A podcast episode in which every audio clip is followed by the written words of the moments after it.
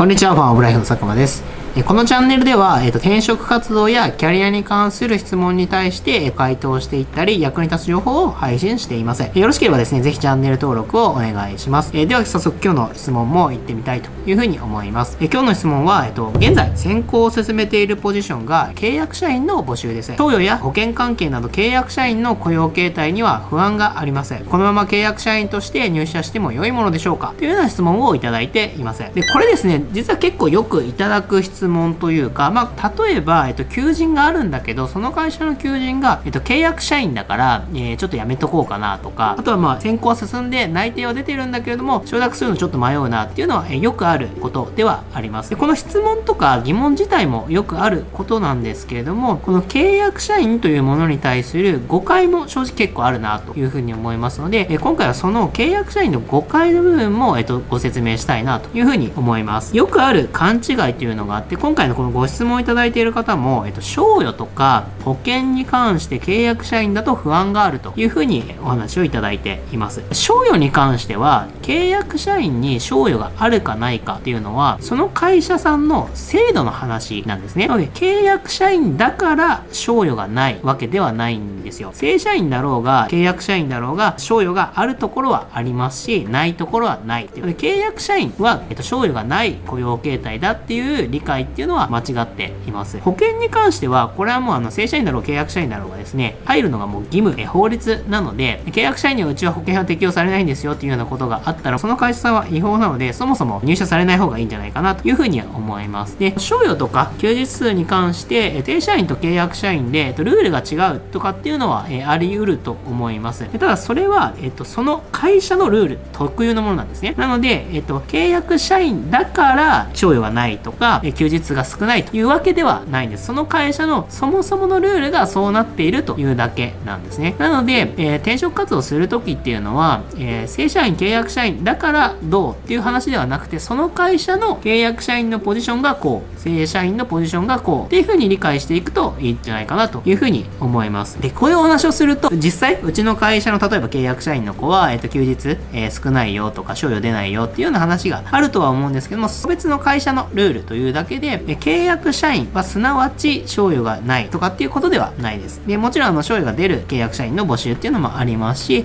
休日数とかっていうのが同じっていうのもあります。で、えっとですね、契約社員だと安定していないんじゃないかっていうような、えっと、ご質問をいただくこともあります。で、条件面、先ほどの条件面は個別の会社さんの制度だっていう話をしたんですが、安定していないっていうのは、おそらくどういう意味で言っているのかっていうと、多分クビにされなりやすいというか、えー雇用が、えっと続かないことが多いんじゃないかというような、えー意図なのかなというふうに思います。契約社員というのはですね、期間を定めた、え契約なんですね。例えば1年とか半年とかっていう契約期間を定めて、その後更新するかどうかっていうのは、えそのタイミングの判断によりますよという形なんですね。で一方で正社員はどういうことかっていうと、そういうこう期間を定めないというような形になりますので、比較的こう長く働きやすいというふうに考える方が多いです。で、誤解があるんですけれども、契約期間内での、例えば1年契契約なのに半年で雇用関係を解消するとかっていうのはむしろ、えっと、難しいというふうに言われています。契約を更新しないということは、えっと、普通にもちろんあるんですけれども、その契約期間の中で雇い止めを行うというのは、えっと、難しいというふうに言われています。でただ、まあ、あの契約期間切れたら、まあ、そこで更新しないということはできるので、長期で働くのが、働く安定感に欠けるというふうに考えるのであれば、そうかもしれません。で、契約期間の中では、契約期間が解消される見込みっていうのは少ないというふうに思っていただければいいんじゃないかなというふうに思います。なので、あの、えー契約社員の募集で条件が不利になる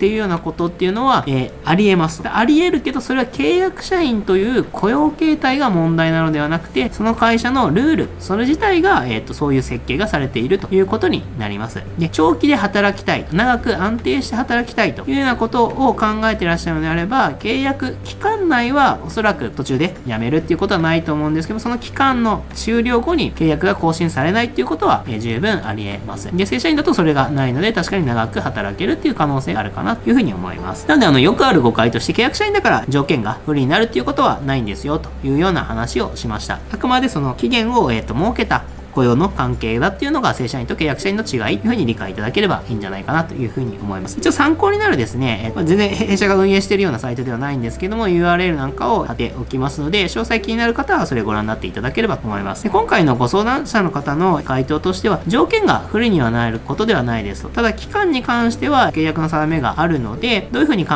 えるからかなと思います。例えば、賞与、契約社員だから賞与がないというふうに思われているのであれば、まあ、一応その会社の、え、制度を確認をした方がいいと思います。で、保険に関しては法律で決まっているので、えー、間違いなく入ると思いますし、まあ、もし万が一入らないような会社さんであれば、それはあの適法で、えー、やっていらっしゃらない会社さんだと思うので、えっ、と、すぐお辞めになってもいいんじゃないかなというふうに思います。はい。えー、こんな形でですね、このチャンネルでは、えっ、と、転職とかキャリアに関するですね、ご質問に、えっ、と、回答をしています。で、役に立ったという方は、ぜひ、いいねボタンをお願いします。で、もしですね、何かの転職とかキャリアに関する質問があれば、概要欄にリンクを貼っておきますので、えっ、と、そこからぜひ、えー、いろいろ質問をお願いします。え、それではまた別の動画でお会いしましょう。ありがとうございました。